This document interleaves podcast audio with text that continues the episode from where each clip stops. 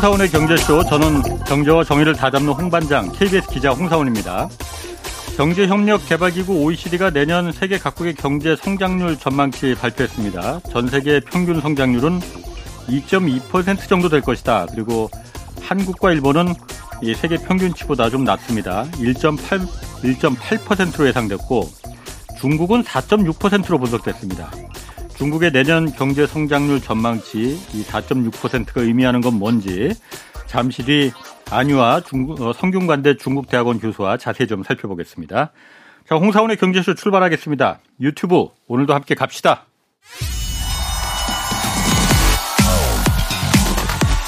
대한민국 경제 오디션 메가 경제스타 K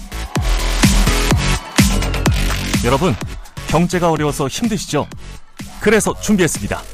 대한민국 경제 오디션 메가 경제스타 K 힘든 경제 상황을 이겨낸 감동 스토리 우리 가정의 특별한 경제 공부법 슬기로운 투자 아이디어 경제와 관련된 이야기라면 모두 모두 환영합니다. 총 상금 6천만 원을 준비했습니다. 여러분의 많은 참여 기다립니다.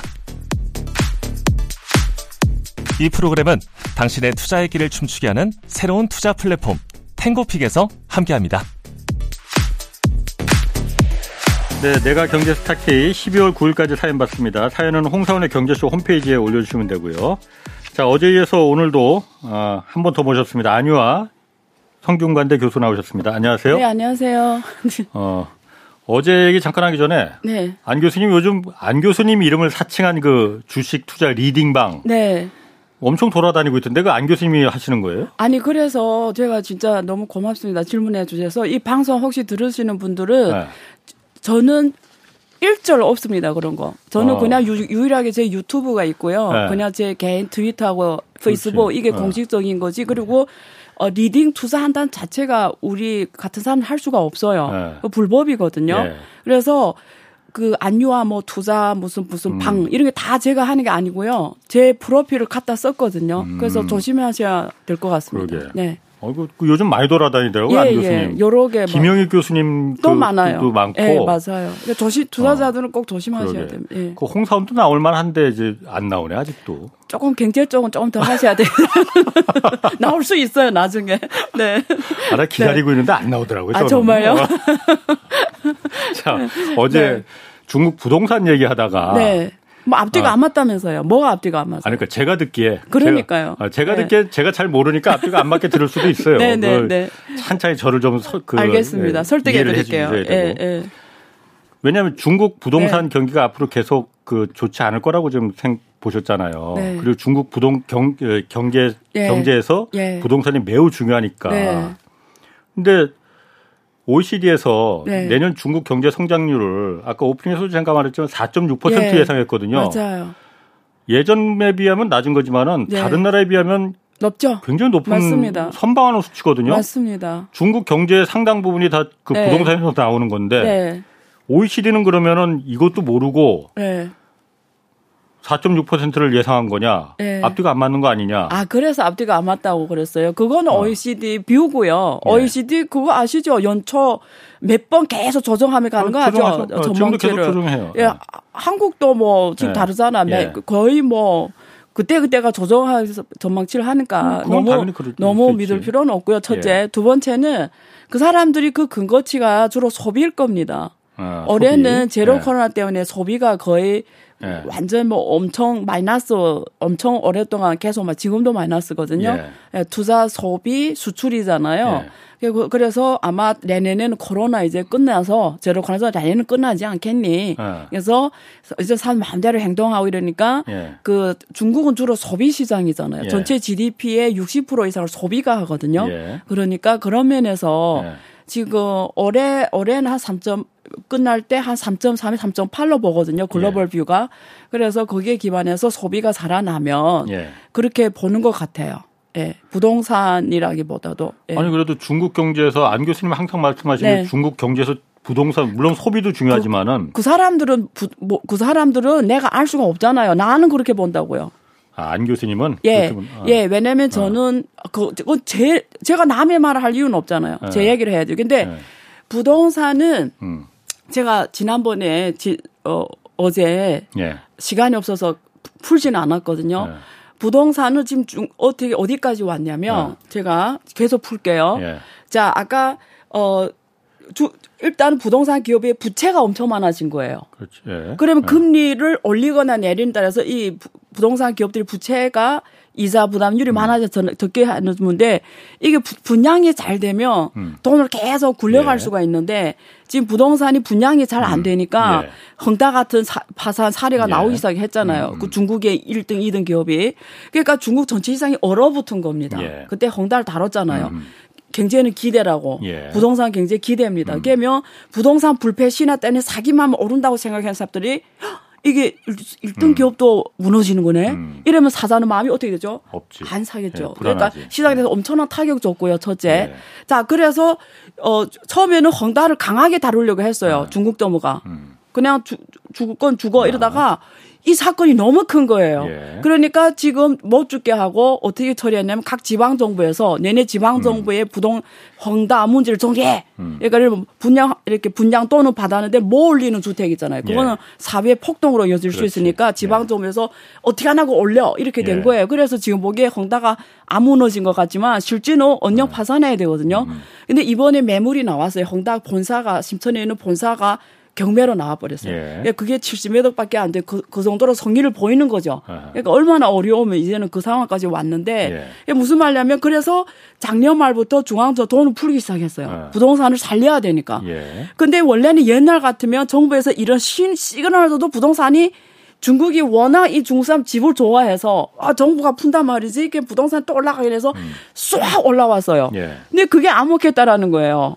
그래서 부동산 기업의 방대한 부채를 이게 해결하는 방법이 이렇거든요. 지금부터 제 논리를 따라줘야 돼요. 음. 자, 부동산 기업이 방대한 부채를 이거 연착륙 시키려면 방법이 뭐냐면 이 부동산 기업의 레버리지를 레버리지를 음. 스무스하게 가계에 넘겨줘야 돼요. 가계에 넘겨준다 네. 말이 또 뭐 하나 듣겠죠? 그러니까 레버리지를 레버리지가 가계가 그 얻은 건데 내가 얼마나 이게 착합니까? 다시 또 더 쉽게 풀게요. 어. 이런 말이게 어떻게 부동산 기업의 고 레버리지를 예. 이게 스무스 그러니까 더 쉬운 말로 할게요. 예. 부동산 기업의 빚을 예.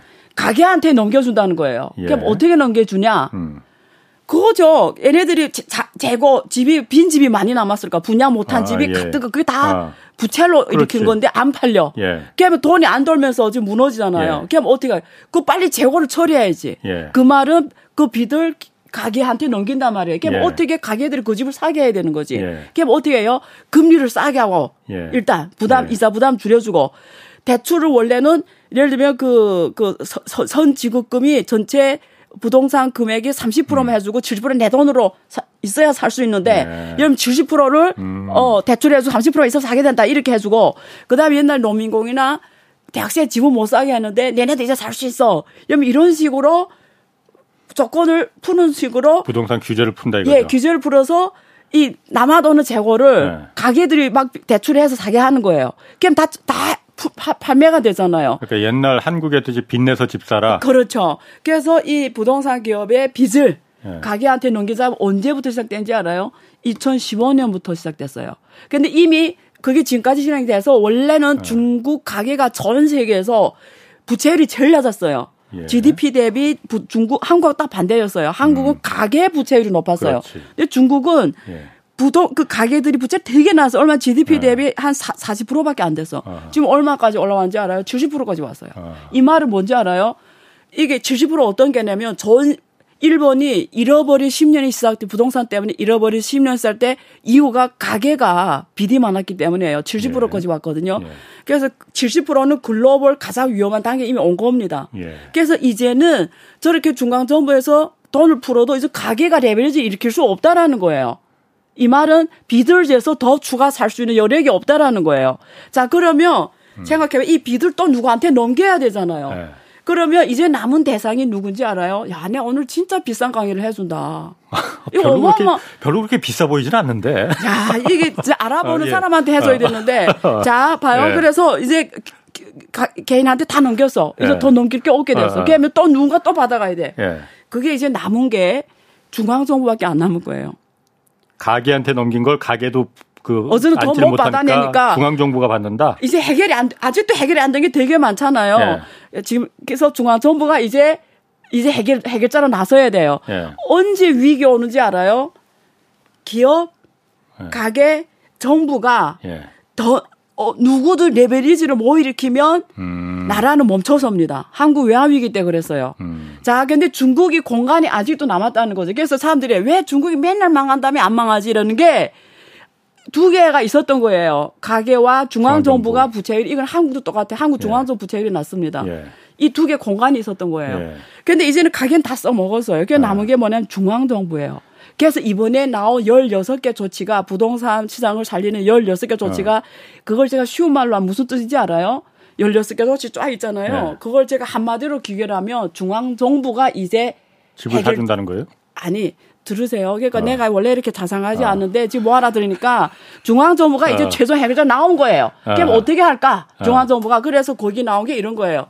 자, 제가 이랬잖아요. 어제 네. 대출을 자- 금리를 작년 말부터 풀었는데 실제는 은행의 담당자들이 대출을 안 해줬다고 왜 그게 부실될 거. 아니까 책임 안 지려고 하니까 어. 그래서 이번에 16개 조치에 책임을 안 묻는다고 어. 그 말은 뭐예요? 대출을 막 해라는 거잖아. 아, 그 근데 부실은 다 그럼 중앙 정부가 떠안는다? 그렇지. 아, 어떻게 떠안을까요? 질문. 이거는 엄청 어떻게 떠안는다? 예. 탕감해 주는 거지 뭐 그냥. 예. 이렇게 하는 거죠. 그래서 내가 레버리지를 예. 이제는 중앙정부가 갖고 간다라는 거예요. 어떻게 하냐면 자 부실이 다 나올 거 아니에요. 예. 어차피 안 되는 거니까. 예. 그러면 중국 은행들마다 다 NPR 부실 채권율이 엄청 높아지겠죠. 예. 그러면 은행이 파산하게. 되겠죠. 그럼 예. 은행이 파산하면 중국 경제가 파산하잖아요. 음, 예, 예. 그래서 이게 외환위기 때 한번 썼어요. 예. 어떻게 했냐면 이것도 전문용어로 뭐라는지 알아? 이거는 재정의 화폐 창출이라고 합니다. 예. 어, 어, 제도 하나 가르쳤고 어. 토지의 화폐 오늘 또 하나 엄청 똑똑해지겠어요 저 때문에 자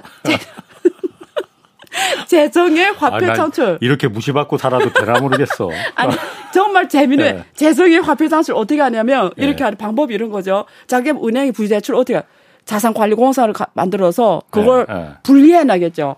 근데 자산관리공사는 누가 만들겠어? 재정부가 만들겠죠. 그렇지, 예. 중국 재정부가. 근데 재정부는 한국말은 기재부예요. 예. 재정부 무슨 돈이 있습니까? 없잖아요. 그럼 어떻게 자산관리공사를 만들어요? 예. 그럼 어떻게 재정부가 국채를 발행하겠죠? 음. 그럼 국채를 누가 사주죠? 중앙은행이 사주겠죠. 예. 자, 그럼 재정부가 그 돈을 가지고 가서 사, 자산권을 딱 만들어가지고 그걸 다 음. 따오는 거죠. 그래, 그게 거의 다 부실이니까 부실일 거 아니에요. 예, 예. 자, 그러면 돈을 누가 실제 중앙은행이 찍어낸 거죠. 예. 그래서 했잖아요. 이렇게 하면 무슨 결과 나오냐면 인플레이션 발생하겠죠. 예. 그냥 돈을 풀었으니까. 그렇지. 그러면 이게 또 난리 날 거 아니에요. 예. 그러면 중앙정은 또 그다음에 돈을 걷어들여야 되는 거예요. 예. 그래서 어떻게 하냐면 돈 그, 지준율을 올려버리는 거예요. 은행들이 지준율을 어, 그래서 돈을 흡수한다. 예, 흡수한 다음에. 그걸 예. 소각해 버리는 거죠. 어. 그래서 이제는 다시 정리해 드리면 예. 최종 해결자로 중앙 정부가 나온 겁니다. 어. 자, 그러면 이제부터 문제 해결이 구체적으로 들어가기 시작하면 예. 이제부터 중앙 중앙 가서 딱 보겠죠.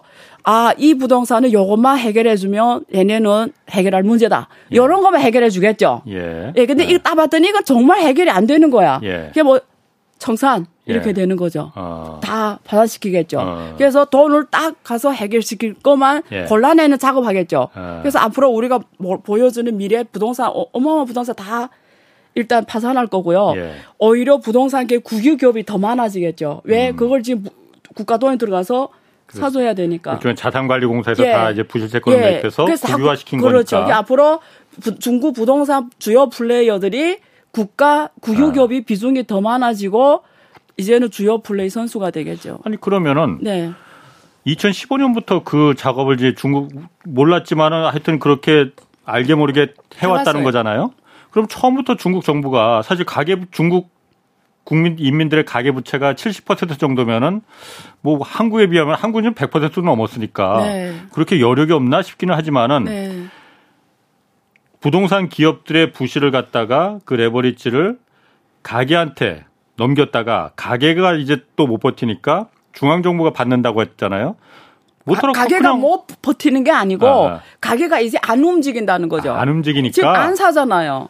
아. 사줘야 되잖아요. 사줄 내 거라고 70%까지 생각했는데 부채율이지만 예, 예. 정부에서 돈 풀면 예. 그래도 80%까지 하면서 사준다고 생각했는데 음. 아, 헝다라는 파산 의미에서. 사례가 예. 어마어마하게 부동산 신화를 꺼버리는 역할을 하고 예. 또 실제 안 좋고 결국 이 데이터를 보잖아요. 네. 부동산 우리 동네 부동산이 오르냐 내리나 볼거 예, 아니에요. 예. 캡 떨어지는 아. 걸 보. 요즘에 한국이 그렇지. 부동산 떨어지니까 예, 누가 예. 사요? 사겠어요, 안 기자님? 예. 똑- 똑같은 거지. 아, 그- 그런 의미에서 이제 네. 중앙 정부가 나서서 구원 투수로 지금 나서서 연착륙 해야 되니까 예. 경착륙 하면 안 아, 되잖아요. 그 부실 채권을 부실 난 부분은 어쨌든 해결하는 거죠. 지금부터 하나하나. 아, 예. 다 살릴 수는 없고 그렇죠. 말씀하신 대로 예, 거기서 살릴 들어가서 옥석을 가리겠다 그렇죠, 이거죠. 그렇죠. 아, 아, 힘들다 정말. 그러면은 네. 아 이거 더 힘들게 하고 싶네 막. 그러면은 네, 어 그런 식으로 가면은 네, 어, 중앙 정부가 지금 그렇게 해서 부동산 기업을 그 이 직접 부실 채권을 다 인수하면서까지 살려야 된다는 그 절체절명의 순간이 있, 다는 거잖아요. 그렇죠.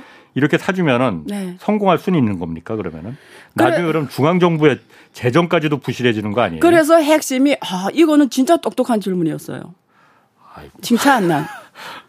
더 똑똑한 질문도 다음에 할 테니까 또 아, 한번 알- 말해보세요. 알겠습니다. 예. 정말 잘 질문해. 네. 그래서 이전에 말했잖아요. 이렇게 되면 인플레이션이 예. 결국은 핵심 변수가 돼요. 중국 내에서 그렇죠. 아직은 인플레이션이 없는 거죠 중국은. 상대적으로. 아하. 어, 왜냐면 계속 금리를 낮춰, 그렇지. 낮출 수 있는 근거가 예. 중국은 워낙 경기가 안 아, 좋다 보니까 이게 PPI 생산자 물가도 올라갈 수도 없고 사람을 다 같이 있어서 돈을 예. 못 쓰니까 CPI도 올라갈 수도 없고 예. 이렇게 됐지만 그 수입 문가는 계속 올라갔어요. 예, 예. 왜냐면 국제 다 올라, 유가가 다 올라갔으니까 자기 내년에는 어떻게 된 어떤 걸 예상할 음. 수 있냐면 내- 지금 이번에 계속 내리다가 이번에 처음으로 동결을 했거든요. 예. 이거 뭘 말하죠? 이미 이제는 인플레이션 압력을 느끼고 있다라는 거죠. 아. 그러면 이제 이 정책까지 가면 예. 더 느끼겠죠. 그러면 내년에는 이게 미국하고 반대로 갈 수 있어요. 미국은 지금까지 계속 올리다가 이번에 역시 조금 신호 나오기 신호 나오기 아, 시작했잖아요. 예. 제가 사실 지- 어, 어떤 부가 아교하다가 어 내년에 1년 내내 미국에서 올린대요. 근데 제가 예. 확실하게 말했거든요. 내년에 100% 금리를 내릴 거다. 음. 연준은 왜냐면 못 버틴다. 아까 말했죠. 연준은 주- 여기 주식상이 다 있다고 했죠. 예. 예. 그 대가는 뭐냐면 주식상이 폭락하는 거거든요. 네. 그래서 못 버틴다. 그러니까 내년에는 뭐 어, 적어도 하반기는 음. 금리 조정이 갈 거다. 저는 이렇게 봐- 항상 봤고요. 근데 이번에 나오는 스탠스 보니까 음. 어, maybe 조금 더 빠를 수도 있겠다. 그 음. 생각해요. 어쨌든. 자, 그럼 내년에는 미국은 이런 흐름이라면 어. 중국은 지- 올해는 미국과 발리 계속 내렸다가 내년에는 오히려 중국이 또 금리를 올릴 수도 있어요. 왜냐면 이게 물가 압력이 커질 거예요. 근데 음. 예. 이게 또 뭘 봐야 되냐? 러시아 우크라이나 전쟁이 끝나냐? 그게 국제 유가에 너무 큰 영향을 미치니까 이게 중국은 유가 어 서, 60% 이상을 수입을 해야 예, 돼요. 그래서 예. 이게 수입 인플레이션이 지금 예. 엄청난 압력이거든요. 예. 그리고 지금 국내까지 돈을 이렇게 어, 풀면 이게 야, 쌍으로 예. 압력을 주니까 예. 그러면 사람들이 워낙 경제가 안 좋아서 소득이 가처분 소득이 올라가지 않은 상황에서 물가가 이렇게 올라가 버리면 안 되잖아요. 예. 그러니까 그 이게 아- 압력이 엄청 커질 수가 있는 거죠. 그러니까 제가 물어본 거는 그래서 이- 이렇게 중앙 정부가 재정을 통해서 부동산 네. 기업을 살리기 위해서 돈을 풀면은 네. 인플레이션 압력이 이제 커질 테고 물가가 네, 네. 건드릴 거다. 그렇죠. 그러면 목적은 부동산 기업을 음. 건전하게 그러니까 다 다 살리는 건 아니지만은 저- 완전히 다 폭망하게 하는 거는 막는 그렇죠. 거잖아요. 그 네. 목적을 중국 정부가 그렇죠. 이렇게 하면 달성할 수 있는 거냐 이걸 물어봤거든. 그래서 지금 어 달성할 할 수 있냐 없냐보다 일단 이 카드를 써야 되죠. 이거밖에 이거라도 안 쓰면 다 망하니까 그냥 경제가 아, 경찰육이니까 이게 첫째 성공할지 안 할지는 인플레이션에 달려 있다라고 보면 되는 거고요. 만약에 제로 코로나 정책을 풀면은 아, 좀덜 할 것 같아요. 예. 왜냐하면 이게 소비가 또 받쳐주니까 경제를 예. 그러면 또 가게들이 예. 또 활동하면서 경제에 소득이 들어오면 또 부동산의 일정 부분은 가게가 또 안아줄 수가 있잖아요. 예. 그러면 압력이 덜하단 말이에요. 예. 근데 만약에 지금 코로나 엄청 심각하거든요. 지금 중국 내에서 예. 뭐 사실 그런데 그 확진자 숫자 나오면 뭐 몇 천 명 다니고 그렇게 한국에 비하면 아무것도 아, 아니에요. 그러니까 그게 근데 심각한 건 아닌 것 같은데. 아니, 근데 이게 중국 사람도 코로나 걸리면 죽는 줄 알아요. 아, 그렇게 받아 아. 교- 교육을 받아서 예, 예. 코로나 걸리면 죽는다고 생각해요. 어, 공포 심리가 음. 이번에 그 정조 중국의 정주 그 폭스콘 애플의 그 아, 생산하는 거기 폭동 예. 막 그게 왜. 그런지 알아요? 거기 코로나 환자 발생하는데 걸리면 죽는 줄 알고 그러니까. 도망친 거예요. 아, 진짜 아무렇지도 않은 건데 이렇게 교육 받아 봐 가지고 걸리면 죽는 줄 알고 아. 도망친 거거든요. 그러니까 그 폭스콘 애플 만드는 폭스콘 공장에 네. 코로나 환자가 발생했는데 네. 그 환자를 네. 격리시키지도 않고 그냥 그 공장 내에 같이 있게 하고 다른 사람들도 못 나가게 하니까 네, 자기네 걸리면 나 나가겠다고 폭동 일으켜서. 지구 광고, 폭동이라보다 아. 도망친 거죠. 이 그렇지. 담을 넘어서 어. 거기서 뭐 싸움도 나고 막 그랬어요. 그래서 못 가게 그- 네. 하니까 그래서 지- 막 담을 넘어갔단 말이에요. 아. 근데 그게 왜 그 일이 일어났냐면 걸리면 죽는 줄 알고 아. 그러니까 이 착각하고 있는 거예요. 코로나가 네. 이렇게 심각하게 보는 거죠. 아니 그러면은 코로나 그 제로 코로나 얘기 나왔으니까 네. 지금 이 일부 베이징하고 뭐 사- 광저우, 상하이 일부 이런 도시도 다시 있어요. 또 봉쇄를 하더라고요. 예, 원래는 부- 원래 이번에 당 대회가 끝나고 어. 좀 푸는 분위기로 위생 중국 국가 위생국 예. 어 여기만 질병관리청 이런 데서 말을 했거든요. 예. 전문가들도 나와서 이거는 예. 위험한 거 아니다. 어. 이러면서 막 이렇게 분위기를 푸는 예. 쪽으로 하는데 갑자기 뒤- 또 왜냐면 중국은 한국하고 달리 다른 나라하고 달리 쉽게 말해 다른 나라는 걸린 사람 다 걸렸잖아요. 예. 결르셨어요? 그건 걸렸었죠. 그렇죠. 그러니까 이제 면역력이 다 생겼어요. 예. 근데 중국 사람은 그동안 이렇게 갇혀져 있었기 때문에 다안 걸려가지고 면역력이 다 안 생겼어요. 그러다가 백신, 중국 백신은 부작용은 없는데 또 예방률이 낮아요. 음. 그러니까 다 면역력이 없으니까 만약에 저거 확 풀어놓으면 예. 다 걸린다고 보면 되죠. 어. 그래서 이번에 독일 소추촌에 갔을 때 그 독일 백신 쓰기로 했잖아요. 예, 예. 그러니까 무슨 말이냐면 지금 백신이냐 치료냐 문제란 예. 말이에요. 근데 치료를 가야 되는데 예. 중국이 의료 시설이 너무 열악한 거예요. 예. 한국처럼 인구가 5,500만 명이 아니고 예. 14억이잖아요. 예. 그 중에 로인이 2억 5천만 명이거든요. 예. 2억 5천만 명에 뭐 10%만 걸려도 얼마니까 2,500만 명이잖아. 음. 예. 이런 시설을 담을 수 있는 병원이 없어요. 아. 그러니까 치료도 안 돼요. 아. 그냥 단기간에 백신으로 또 해결이 안 되는 거잖아요. 예. 면역력이 없으니까. 예. 그러니까 이거 다 풀었을 때 올 수 있는 이 후과는 아무도 상상 불가능한 거예요. 그럼 그것 때문에 제로 코로나 정책을 못 푼다는 거예요. 그러니까 다 걸려서 난리 날까봐. 그러니까 누군가는 그걸 책임져야 되잖아요. 예. 다- 담당자 하면 책임 책임지면서 확 풀게 풀 거, 풀 거예요? 예. 담당 공무원이라고 하시면 뭐 그럴 책임- 용기 있을까요? 어. 아니 있을 것 같아요. 쉽게 분노를 하니까. 근데 대부분 공무원님들은 어. 정의로운 기자님이시니까 대부분 어. 공무원들은 어떻게 하죠? 최대한 그렇지. 조심하는 어. 거죠. 아니 어쨌든 그게 시진핑 주석이 결정하면 되는 거잖아요. 네. 근데 그- 아 질문 잘하셨어요.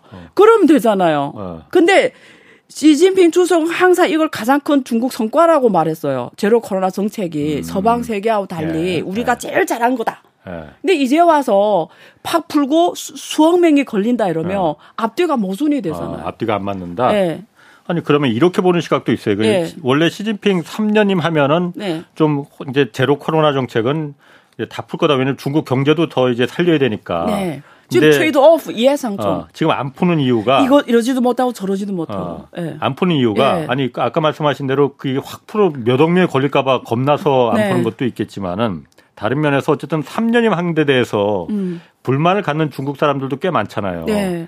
모이면은 불만이 커지니까 네. 아예 모이지 못하게 네. 집안에 꽁꽁 있게 네. 그래서 그 목적 때문에 그래서 한 지금 예상으로는 뭐 내년 3월에 그 네. 내년 3월에 전인대가 열리잖아요. 네, 양회. 양회. 아, 예, 열리잖아요. 예. 그, 그때까지는. 그때쯤에서는 이제 3년임에 대해서 시간이 흘렀으니 좀 불만이 누그러들 거다. 그래서 그때쯤에서 풀 거다. 이런 공석도 있거든요. 그렇죠. 그러, 그러니까 저- 저도 뭐 이- 이거 코로나 언제 풀 거냐 이 질문 많이 받잖아요. 네. 그래서 저도 늘 하는 얘기가 어 3월이 양회가 지나야 된다. 예. 근데 저는 근거가 뭐 저는 뭐였냐면 예. 중국은 양회가 1월부터 열려요. 먼저 예. 지방 양회가 열려요. 예.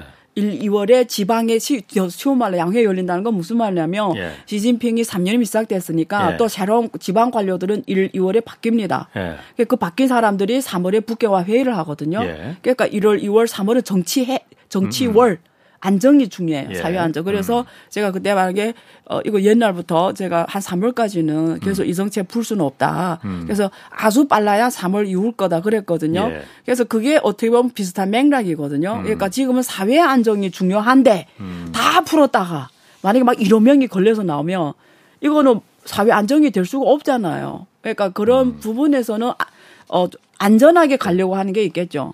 예. 자, 그럼 아까 처음에 말했던 그 경, 중국 경제 성장률 예. 내년에 뭐 물론 OECD가 네. 그쪽의 전망이라고 그냥 안 교수님 말하셨지만은 어 어쨌든 4.6%를 얘기했단 말이에요. 음. 올해 전망률이 올해 경제 성장 전망률이 3.3을 내놨잖아요, 중국이. 네. 내년엔 4.6. 더 성장한다는 거잖아요. 네. 내년에 내년 다 좀 좋아진다는 거죠. 내년에 다 경기 침체 온다는데 예. 뭐 누구는 퍼펙트 스톰이니 뭐 이런 얘기도 하는데 네. 중국은 오히려 더 올라가네 막. 이게 사실은 OECD가 내놓은 전망치가 내년에 다른 나라들은 사실 다 낮췄거든요 올해보다. 네, 맞아요. 세계 평균은 3, 한국도 올해가 네, 3.1인데 네, 내년에 네. 2.2. 한국도 낮췄죠. 예. 유럽하고 미국은 0.5까지 네. 나, 다 낮췄어요. 네. 한국도 2.7에서 올해 2.7인데 네. 내년에 1.8 이렇게 네. 낮췄단 말이에요. 네. 근데 중국은 왜 올린 겁니까? 그 어, 어, 오늘 늘 네. 질문이 굉장히 경제학적 원리를 이 알아야 답할 수 있는 질문을 많이 하셨어요. 그래서 벌써 두 개를 했고요. 예. 세 번째입니다. 예. 경제 주기 이론이거든요. 예. 그래서 경제 주기 이론으로 봤을 때 경제 주기기 아니면 주기 주기 이론. 경, 경기 순환 주기 아 주기. 예 아, 주기 어. 발음이 경- 정확한데 아, 경제 주기 경제 주기기라고 들어갔고. 아, 어, 주기기로 들렸어요. 예, 예. 경제 주기. 아하, 예. 예. 예. 그 지금 예. 주기로 봤을 때 예. 어, 중국은 올해가 예. 우리가 게- 경기 고점이 있고 예. 그다음에 하락이 있고 그 다음에 침체가 있고 어. 저점이 있거든요. 예. 중국은 지금 저점에 왔어요. 예. 예. 예. 그래서 지금 내년에는 이게 우리가 짧은 주기는 네. 우리 짧은 주기는 2, 3년 이렇게 돌아가요. 네. 그래서 지금 이, 이게 시간적으로 봤을 때 지금은 저점을 지나고 있거든요. 예. 내년 하반기쯤에는 어. 이제는 설비 투자가 일어나면서 음. 이게 주기라는 게 결국 설비 투자 주기입니다. 예. 예, 설비 투자가 일어나면서 경기 순환에 이제 상승하는 쪽으로 이렇게 올라가는 쪽에 있게 되는 거예요. 음. 근데 미국은 반대예요. 미국은 지금 이 침체 쪽에 있어요. 예. 내년에 이 저점으로 네. 갈 겁니다. 음. 근데 중국은 어 지금 저점을 통과하고 있거든요. 이렇게. 음. 근데 OECD 전망은 내 생각에는 소비나 이런 면에서 보고 예. 뭐 이런 이런 투자 소비 이런 면에서 그렇게 좋게 말한 것 같아요. 음. 결국 전제 조건이 코로나 정책이 예. 풀린다는 조- 전제 조건이잖아요. 그래서 그렇게 말한 것 같은데 경제 주기로 봤을 때 내년에는 침체, 아니 저점을 지나는 거 맞아요. 예. 예, 어. 예. 그래서 그런 면에서 어 다른 나라에 비해서는 예. 어 저점을 이미 지금 통과하고 있기 때문에 어 다른 나라에 비해서는 빨리 저점을 지나가는 상황이죠. 예. 그 사이클이 그럼 네. 아까 말씀하셨던 대로 오히려 중국이 지금은 그러니까 인플레가 그 그렇게 뚜렷하게 나타나지 않는데 네. 내년에 그러면 이게 침체기를 지나고 올라가는 상황에서 인플레가 그러니까 나타날 가능성이 커지겠죠. 있다. 압력이 그거는 앞뒤가 딱 맞네. 네. 다행히 어쩌다가 어쩌다가 어. 네. 자 그런데 네. 네. 어, 또 지금 요즘 보면은 네. 내년에 그 중국 경제 성장률이 이렇게 4.6 물론 OECD 그 전망치를 확신할 그 다 전적으로 믿는 건 아니지만은 그래도 OECD에 그래도 너무 집착하시네요. OECD 인데. 너무 아니, 왜- 집착하신다. 아, 그래도 OECD. 말, 말 그대로 OECD인데. 알겠습니다. 예. 여기가 4.6% 그렇게 네. 좋게 전망을 했는데 요즘 보면은 중국에서 특히 주식시장에서 외국 자금들 다 빠져나가잖아요. 뭐 차이나 아니에요, 론이라고 아니에요. 하잖아요. 그렇게 질문하지 마세요. 무슨 다 빠져 다 빠져나간 거 봤어요? 아, 많이 빠져나갔었는데. 아니에요. 어. 특히 시진핑의 3년임 직후에 그 한 일주일간 많이 떨어졌죠. 주식상이 많이 떨어졌죠. 네, 외국인 자금들이 아이, 다 그렇죠. 빠져나갔으니까. 다시 왔다니까 지금. 지금 다시 왔어요. 그 돈이 한국에 왔었거든요. 네. 그걸 다시 또 한국 빠져 다시 들어갔어요. 아, 중국으로 다시 갔어요? 예. 뭐 이렇게 금방 가? 그래서 중국 주식이 좋아졌어요. 지금. 어. 네. 아, 중국 중시장 다시 여- 예, 좋아졌어요. 예, 최근에 좋아졌어요. 어. 예. 그럼 그때 빠졌던 건 왜 빠진 거예요, 그러면? 그러니까 어제 말씀하셨던 대로 그럼 환투기 그것 때문에 그렇죠. 여러 가지 원인인데 하나는 네. 환투기가 있고요. 네. 두 번째는 그 뭐 시진핑이 3년이면 한 데에 대한 어떤 액션을 보여주는 게겠죠. 메시지를 전달하는 게겠죠. 해치 펀드들이. 헤지 펀드들이 어. 왜 모터로 메시지를 왜냐면 보여줘요? 만약에 4년이면 됐는데 주식상이 막 호황으로 올라가요. 예. 예를 들면. 예. 그러면 축포를 던지는 거잖아요. 예? 예. 근데 3년이면 됐는데 주식상이 안 좋았단 말이에요. 예. 그러면 어떻게? 아, 그러면 전 세계는 지금 시진핑이 3년이면 돼 부정적으로 보내 이런 메시지를 줄 수가 있잖아요. 아, 헤지 펀드가 그거 무슨 상관이죠? 그냥 돈 버는 아니, 게 목적인데. 그러니까 순진하다, 순진하시다고요. 그래요? 음. 헤지 펀드들이 그럼 원래 그런 어떤 그 아니, 그러니까- 세상의 정의 뭐 이런 것도 그럼 그 관여하나? 아니, 그거 뭐 다 그렇다고 말하기는 어려운데 그런 부분이 굉장히 있고요. 예. 아, 내가 이거 너무 많은 거 알려줄 수 없어서 답답하긴 한데 예. 그런 부분도 있다라는 걸 아시고요. 예. 두 번째, 예? 또 한국 시장이 되게 아까 말했죠요. 예. 대안이 있었다는 거죠. 어, 한국 시장이 되게 메, 메리트가 지금도 있지만 지금 음. 예. 환- 환율이 너무 올라갔어요. 원래는 1,404 그때 1,404 때 엄청 들어왔다고요. 예. 한국 환 수익률이 너무 좋은 거예요. 아하. 그러니까 한국에 오는 게 한국에 오면 또 장점 또 뭐 있는지 알아요? 한국 경제 중국하고 같이 가요. 예. 그러니까 한국이 투자해도 중국이 투자하는 효과를 만들 수 있어요. 예. 그게 한국의 주, 금융상의 메리트예요. 예. 음. 예. 어, 너무 어려운 얘기 하나 지금? 약간 어렵긴 어렵네. 예. 그래서 예. 그 헤지 펀드들이 이런 속성이 있어요. 예. 예, 예. 아, 그러면 지금 그 차이나 런이라는 건 지금 아니다. 다시 다 돌아왔다. 아니죠. 컴백했다. 차이나로. 아까 아까 좋은 말씀 하셨어요. 돈이라는 거는 돈이 속성에 충실한 거죠. 네. 그렇지. 무슨 네. 거기에 뭐 사회주의고 자본주의고 돈은 그거 안 따집니다. 어. 돈 자본이 힘이 어디에 있는지 알아요. 자기 돈을 위해서는 자기 형제도 예. 모른 척 하는 게 자본이잖아요. 음. 예. 근데 그 중국 증시에서 네. 사실 그때 이게 인과관계가 맞는지 모르겠지만은 중국 증시에서 외국 자금들이 그렇게 확 빠져나가 버리니까 시진핑 삼님 초기에 중국 정부가 또 그래서 저기를 하기에는 너무 그렇다. 이제 지금 회의가 끝난 지 이제 어. 네. 한 달이 예, 한 달이 됐는데 어. 어. 느게 초기고 어느 게 중기고 어느 게 아니, 그러니까 지난달 말에 지난달 말에 오케이. 중국에서. 중국 정부가 외국 기업 그 네, 투자 맞아요. 촉진법 예, 어, 외투법 어, 예, 그거 외국 투자 도입했잖아요. 예, 예. 외국인들 기업 돈 맞아요. 빠져나가지 말고 예, 돈 빼지 말고 많이 해라. 우리 많이 해라. 네거티브 리스트도 어. 새로 발표하고. 예. 예. 그거는 그러면은 중국 그 자금들이 빠져나간다는 그거를 전제로 해서 그랬냐? 예. 아닙니다. 그거는 상관없어요, 그거? 예, 시점으로 봤을 때 되게 겹쳐서 그런데요. 예. 좀 확실하게 말씀드릴게요. 예. 어, 일단은 어제도 말씀드렸지만 중국은 음. 화폐 창출 효과로서 가장 큰 역할을 하는 게 다국적 기업이에요. 예. 자본과 예. 기술을 갖고 옵니다. 예. 그래서 중국이란 나라는 항상 투자를 받아야 돼요. 예. 아직도 자본과 기술이 필요해요. 예, 예. 그리고 지금 화폐 창출 효과 원래 토지가 했는데 예. 이제 그게 역할이 한계 한정이 있다 보니까 예. FDR 통한 또 이런 어, 화폐 창출 효과가 필요했고요. 예. 첫 번째, 두 번째 중국은 항상 개방을 엄청 중요시했어요. 그게 중국 성 중국이 세계 G2로 성장해야 될 원, 음. 원인이에요. 예. 다국적 기업이 자본과 기술을 갖고 와서 음. 중국 기업들이 그거하고 같이 경쟁하면서 엄청 성장했고 예. 지금 세계에서 경제를 갖추기 시작하는 때에 미국이 딱 때린 거거든요. 음. 예. 그래서 중국은 항상 외국 투자에 대해서 모든 지방 정부가 두 손을 벌려서 welcome. 그리고 모두 우대 정책을 다 주거든요. 음. 예. 특히 미래 산업 쪽은. 예. 지금도 똑같아요. negative list가 다 미래 산업 쪽이거든요. 음. 그래서 그 정책 일관되게 왔어요. 예. 첫 번째 포인트. 예. 두 번째는 아까 이게 화폐 창출 효과도 필요했고요. 예. 예. 그런 아, 면에서 이제 그 주의상이 며칠이 빠졌다고. 음. 예, 그 주의상 그 며칠이 빠졌다고. 어. 갑자기 뭐 그 며칠에 막 공무원들이 앉아 그- 절대 아닙니다. 어. 그래도 한국 주식 시장 이제 애널리스트나 이쪽 분들은 차이나런 차이나런이 본격적으로 시작됐다. 예, 그- 그래서 그분들 말 들을 거예요, 제 말 들을 거예요. 아, 그거는 저야- 선택입니다. 저야 안 교수님 말 듣지. 아, 제만 모르세요.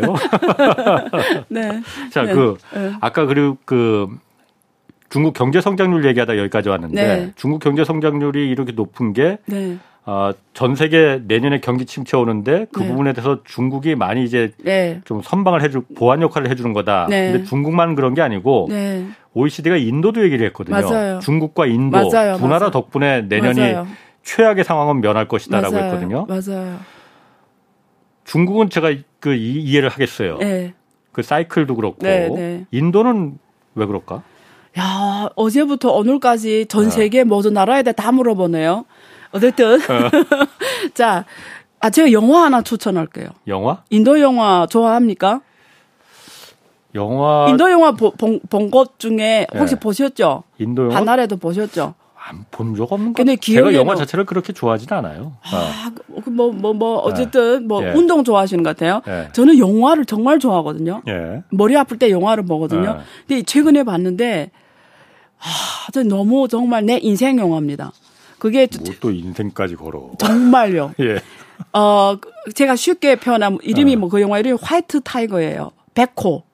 인도 영화예요? 예. 어. 예, 영어 White Tiger예요, 예. 이름이. 예. 근데 이게 한국말로 하면 백호를 말해요. 예. 그러니까 전 세계에 뭐 백, 백년에 한 번씩 나온다는 그 백호예요. 예. 근데 영화 이름 백호인데 예. 이 영화를 보면 지금 인도 미래가 보입니다. 그래 무슨 내용인데? 예. 그럴까? 근데 네. 더 이렇게 모든 걸 쉽게 좀, 좀 이렇게 잘 설명해주는 네. 이런 사람 만나기 힘들 거예요. 자, 하- 쉽게 말하면 화이트 타이거는 한 인도 버전의 기생충 영화예요. 아. 근데 감히 제가 뭐 영화 전문가는 아니에요. 예. 근데 그냥 평범한 영화 예. 시청자로서 제 보기에는 기생충보다 더 잘 만들었어요. 어. 제가 보기에는 어. 그게 독립 영화거든요. 예. 근데 그 영화를 왜 지금 이 시점에 그 질문에 이야기하냐? 예. 그거 답할 수가 있어요. 왜냐하면 이 영화 뭘 다뤘냐면 인도 카스트 제도를 다뤘어요. 계급을. 예. 근데 내가 풀지는 않을게요. 시간 예. 없어서. 그래서 그 질문 답할게요. 예. 이제부터. 중국하고 인도는 완전히 다릅니다. 예. 중국이 왜 고속 성장할 수 있었는지 알아요? 개개방을 하라, 개개방하는 아주 큰 것이 환경이 마련됐고요. 근데 중국이 지금도 전 세계적으로 가장 우수한 게 뭐냐면 노동력입니다. 전 세계에서 노동력 생산성이 가장 좋은 게 중국 노동자들이에요. 예. 전 세계에서 로저 없고 음. 24시간 일을 할 수 있고 음. 월급이 아직도 월급이 월 소득이 위안화로 천 위안 지금 환율로 지금 환율로 월 소득이 20만 원 음. 원화 20만 네. 원이 안 되는 인구가 아직도 6억, 6억 명이 있다라는 거잖아요. 예. 6억 명이 노동자가 있다라는 거예요. 월 소득이 20만 원 안 되는. 예. 그러니까 무한한 노동력 공급이 가능한 거고요. 네. 또 일을 되게 잘해요. 예. 그다음에 또 교육도 많이 받았어요. 예. 어, 중국 사람들은 대학을 많이 간단 말이에요. 예. 그러니까 교육도 막 기능적으로도 우수하고 로저도 음. 없고 그래서 이 자본가 측면에서는 너무 좋은 노동 효율성인 거예요. 음. 근데 다른 나라에 가- 이번에 지금 미중 갈등이 하면서 다국적 기업들이 이제는 플랜 B를 생각해야 되거든요. 왜냐하면 글로벌 공급망이 과거에는 하나의 공급망이 돌아갔는데 미국이 국가안보를 내세우면서 공급망을 저쪽으로 갖고 가겠다는 거잖아요.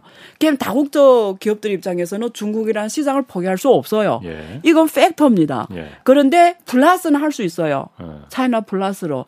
그러면 다른 예를 들면 어느 나라를 음. 할까 생각 다니겠죠. 중국의 대체제를. 어, 어디, 어디 할까? 다 다니겠죠. 지금쯤 뭐 인도네시아도 인구가 많잖아요. 예. 3억이 넘고. 예. 그 중에 하나가 비슷한 나라가 인도잖아요. 예. 또 인도는 미국이 중국을 대항체로서 키우려고 해요. 예. 생산 공장을 애플도 지금 상당 부분을 거기다 지금 갖고 가려고 하잖아요. 인도에. 예, 지금 그래요. 어. 근데 우리가 하버드 대학의 그 포터라는 교수가 계세요. 예. 그분이 이 공구망에서 굉장히 권위자이신데 그분이 이런 얘기했어요. 어떤 공구망이 잘 돌아가려면 꼭뭐 같이 사슬에 있는 R&D부터 뭐 생산 뭐, 뭐, 뭐 마케팅 요것만 잘 되면 안 되고 그 주변에 인프라가 더 주라, 중요하다는 거예요. 그 인프라가 뭐가 있냐면 진짜 인프라 시설이 있고요. 예. 진짜 인프라 시설이 있고 그 다음에 인력 자본이 있어요. 그리고 조달이 잘 돼 있냐. 음.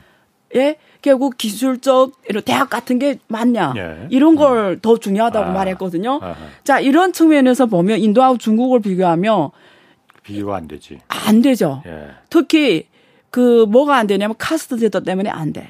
카스트 제도 그 영화 중에 내용 중에 하나가 뭐냐면 하나만 말씀드릴게요. 꼭 보세요. 네. 다음에 와 물어보겠습니다.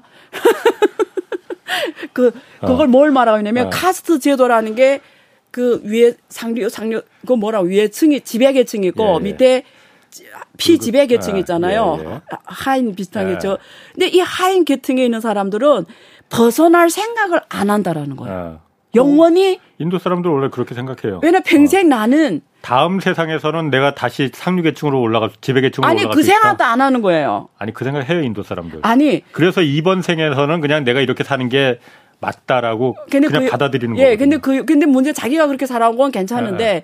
자기 자식도 그렇게 사는 걸 요구한다라는 거예요. 아. 그게 그 영화의 핵심이에요. 아. 그러니까 대대로 아예 그그 안에서 벗은 그게 닭장 이론이 있어요. 예. 이- 해소의 음. 시간이 있어요? 아니 없어요. 없죠. 그, 어. 그, 래서 어. 생각 안 하게 무슨 이게 말은 쉽게 말 노동, 노동력으로 봤을 때 예. 예를 들면 오늘 돈 벌었어요. 예. 그럼 그다음 일주일 노는 거예요. 음, 그다음 일주일 노는 거예요. 어? 이런 노동력을 어떻게 안정적으로 쓰냐고요. 음.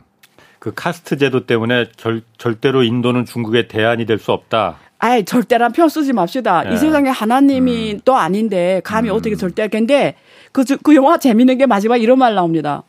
그 영화 마지막에 이런 덕백이 나와요. 이제는 미국의 시대는 백인의 시대는 갔다. 예. 그 마지막 덕백이 이렇게 나와요. 백인의 시대는 갔다. 예. 미래는 중국과 인도의 세상이다. 예. 이걸로 끝납니다. 영화가.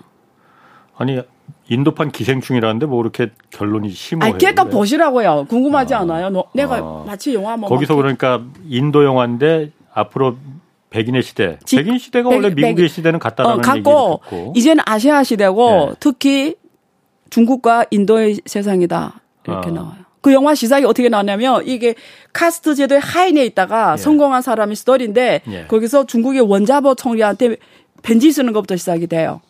이메일 그 편지 써요 이메일로 어. 그렇게 시작이 돼. 2010년 어. 배경이거든요. 예, 예. 예, 그렇게 시작을 해요. 그게 마지막 아. 끝- 끝에 그렇게 끝나는데 예. 한번 보세요. 음. 영화 하나 더 추천할까요?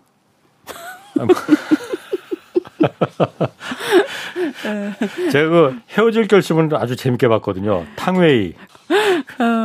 자, 그러면은 네, 네. 인도 인도는 그러니까 안 교수님 보시기에는 OECD가 생각하는 것처럼 그렇게 큰 가능성이 그렇게 아니요. 그래서 않다? 아니요. 예. 저는 요, 그래서 인도에 대한 뭐라 하는 건 사실 저는 맞지 않은 게 예. 저 인도 못 가봤어요. 예. 저 지금 영화를 봤거든요. 저 예. 인도 영화 어릴 때부터 많이 봤어요. 음. 지금도 계속 보는데 예. 그래서 가보려고요. 코로나 지금 완전히 다 뭐 걱정이 없다 이러면 음, 음. 인도 가보려고요. 음. 예. 그 중국 그 최근에 그 얼마 전까지 빅테크 계속 이제 그 네. 규제를 했었잖아요. 네. 최근에 또 그 알리바바 그 금융 자회사 그 엔특으로 예. 여기에 10억 달러 이 벌금 부과한다고 또 해요. 네. 그러면은 빅테크에 대한 규제는 계속 지금도 계속 가하는 거예요. 아니요, 아니요. 그거는 예. 지난 일이고요. 예. 이번에 실시가 된 거고요. 예. 판결이 난 거고. 그게 뭐냐면 중국의 그, 이 IT 기업들이 금융한 거잖아요. 예. 그게 엔티 파이낸셜이거든요. 아, 아. 얘네들이 신용까지 했거든요. 예. 중국 사람들이 신용까지 하면서 신용으로 돈 벌었거든요. 예. 이것도 어려워서 못 알아들으니까 안 풀게요. 어, 쉽게 말하면 네 이거 너무 한- 무시하신다. 아니 한참 풀어야 되니까 예, 예, 그래서 예. 쉽게 말하면 회색지대에서 돈 벌었어요. 예, 때려도 되고 안 때려도 돼요. 예. 지- 그- 지금까지 법령이 없었으니까 어허. 어, 회색지대라고 하죠. 지금 예. 가상자산이 그렇잖아요. 예. 그러니까 그렇게 왔어요. 예. 그래서 엄청나게 사실 자기 번 주업보다 예. 금융에서 돈 더 벌었어요. 근데 금융에서 더 벌었는데 금융 규제를 안 받는 거예요. 음. 그러니까 이게 전통 은행들은 불만인 거예요. 아, 다른 전통 자기네 업무 전통 은행 업무를 하는데 예. 그 자기 규제를 왜냐면 은행은 아. BIS 규제를 맞춰야 되잖아요. 자기. 얘네는 예. 안 맞춰 도 아. 규제 전혀 없으면 돈을 마음대로 버는 거예요. 엄청난 레벨리지를 일으키면서. 어, 예? 그러니까 워낙 불만이 많았어요. 그래서 예. 2014년 양회에 계속 아젠다로 올라갔어요. 음. 얘네를 못하게 해야 된다, 못하게 해야 된다. 그게 예. 그때 엄청 이슈였어요. 음. 이 은행들이 저- 자기 기득권을 터, 그때는 은행들 핀테크 할 생각 안 했고, 예. 쟤네들 지금 우리 먹을 뺏어간다고 아. 쟤네 못하게 해야 된다. 중국 국유원이 그랬거든요. 예. 근데 그때 중국 정부 당국에서 아, 이거는 미래 방향이니까 해야 된다. 이렇게 된 거예요. 예. 그래서 할 수 없이 중국 은행들 변하기 시작했어요. 그럼 우리도 핀테크 해. 음. 그래서 중국 전통 은행들하고 이 핀테크 다 손을 잡았어요. 예. 이래 제휴를 했어요. 이제 예. 안 하면 안 되니까. 예. 그렇게 쫙 와서 얘네들 더 성장했단 말이에요. 어마어마하게. 음. 그래서 세계에서 최대 IPO 할 뻔했잖아요. 그렇지. 이게 멈춰섰는데 어, 중국이 막았죠. 예. 근데 그- 그러니까 회색지다 보니까 뭐 규정이 안, 안 맞다면 안 맞는 거예요. 네. 어쨌든. 그래서 그거 벌금을 때린 게 이번에 판결이 났고. 네. 근데 오히려 이래서 정리가 된 거죠. 예. 옛날에는 아리까리 했는데. 예. 그래서 얘네들이 이제는 금융 라이센스 받고 하는 거예요.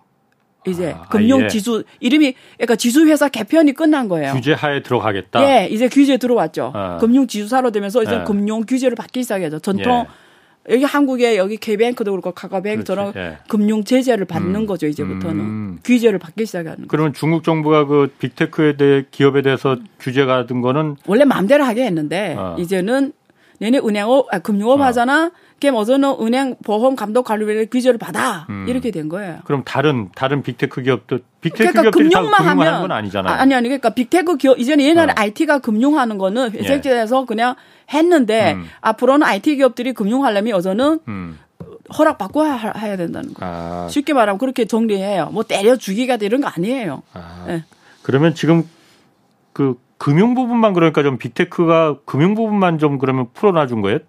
다른 부분 아 빅테크요? 어. 그게 빅테크에서 이슈 됐던 게 주로 금융이에요. 아, 다른 원래- 이슈는 없어요. 그다음 다른 이슈가 있었던 게 그거죠. 게임하고 교육이었죠. 음. 예, 게임하고 그래, 교육. 게임하고 교육은 그럼 어떻게 되는 거예요? 그럼? 게임은 이번에 그쪽도- 보니까 게임도 이제 완화한다. 예. 근데 왜 분위기 지금 변하고 있거든요. 예. 근데 왜 변하냐를 가만히 생각해봤더니 사실은 게임이 메타버스거든요. 예. 아. 근데 미래는 메타버스거든요. 아, 그래서 예. 중점화 판단한 것 같아. 만약에 게임 못하면 미래 메타버스를 놓치겠다. 음. 그래서 게임을 이제는 음, 발전시켜야 된다. 이런 정책이 또 나왔어요. 그렇구나. 예. 그럼 교육은 그러니까 교육이 그때 교육은 아직도- 사교육에 대해서 그러니까 철폐를 내린 거잖아요. 그건 아직도 예. 아직도 확실합니다. 아, 그리고 영어 교육도 사교 다 없애 못하게 해요. 그 부분은 그러니까 사교육을 예. 이게 한국처럼 한국을 예. 보고 그때 그 중국이 한거라고 예, 했잖아요. 부작용이나 이런. 예. 한국을 보니까는 결국 교육 사교육 사교육을 그냥 놔두면은 빈부격차가 그렇죠. 대대로, 이어진다는 거죠. 이어진다. 나는 그거는 잘한 건데, 근데 그거는 조금 이해를 못 하겠어요. 왜 영어를, 예. 영어를, 이게 대학 수능 시험도 없앴고, 학교 교육에서도 지금 없애, 없앴거든요. 중국에서 예, 영어, 영어. 미중 패권 싸움 때문에 그런가? 그런 것도 있겠죠. 있는데, 저는 오히려 원래 적이면 아. 예. 더잘 알아야 되거든요. 예, 그렇잖아요. 그렇지, 그렇지. 예. 지피지기 백전 백승이 있잖아요. 예. 그래서 원래는 예. 더 알아야 되는데, 인재가 더 많아져야 되는데, 예. 음, 그래서 영어 학원들이 다 망했죠.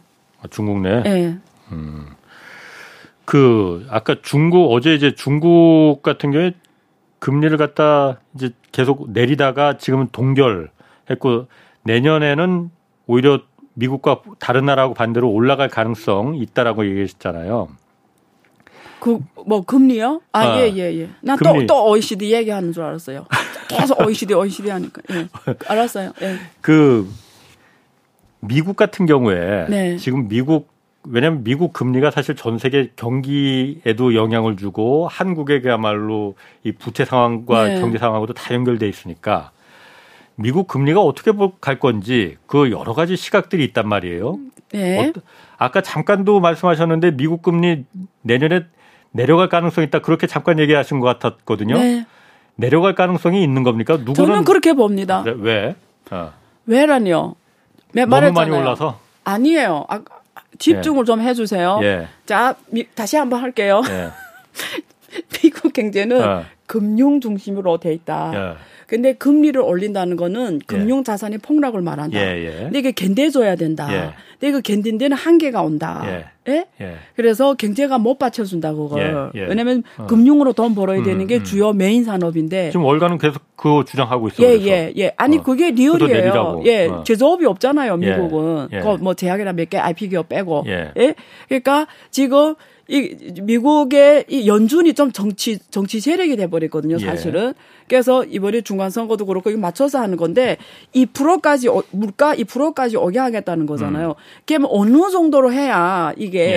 예. 2%까지 오냐? 이거는 예. 자기네도 지금 이견이 엇갈리거든요. 예. 근데 내 보기에는 그때까지 못 버틴다는 거죠. 예. 왜냐하면 중국이 좀 경제가 잘 가지면 또, 또 모르겠는데 중국도 지금 어, 어려운 상황이고 예. 전 세계가 지금 다 지금 어려운 상황에서 만약에 요- 주변에 환경이 맞춰주면 예. 이게 맞춰주니까 그게 smooth하게 되는데 이 경제가 다 안 좋은 상황에서 일방적으로 금리를 올린다라는 거는 제가 계산해줬잖아요. 미국의 지금 부채가 31조 달러거든요. 예. 31조 달러. 그러면 1%만 금리를 올려도 3천억이 이자만 나갑니다. 음. 3천억이란 거는 어, 뭐 나라 GDP보다 더 많은 이자예요. 1%만 올려도. 예. 근데 지금 얼마 올렸어요? 3%. 지금 넘게 올렸잖아요. 예. 그럼 계산이 안, 지금 4%도 올릴까? 예. 3, 40이 1조 2천억 이자만 더 내야 된다고요. 예.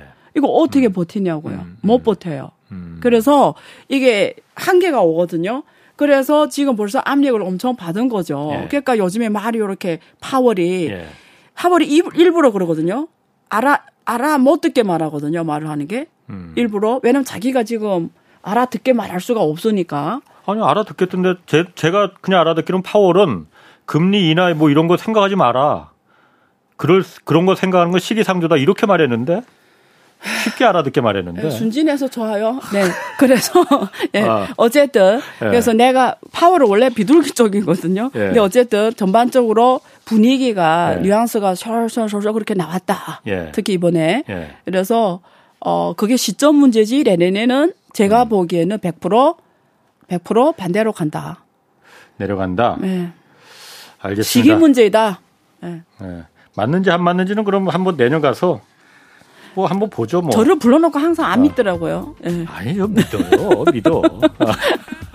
자 지금까지 네. 어제 오늘 네. 안유아 성균관대 중국대학원 교수였습니다. 고맙습니다. 네, 감사합니다. 내일은 경제쇼 플러스 대신 대한민국 경제 오디션 내가 경제스타 K가 방송됩니다. 이번 주에는 박대기 KBS 기자와 최준철 VIP 자산운용 대표 함께하겠습니다. 지금까지 경제와 정의를 다잡는 홍반장 홍사원의 경제쇼였습니다.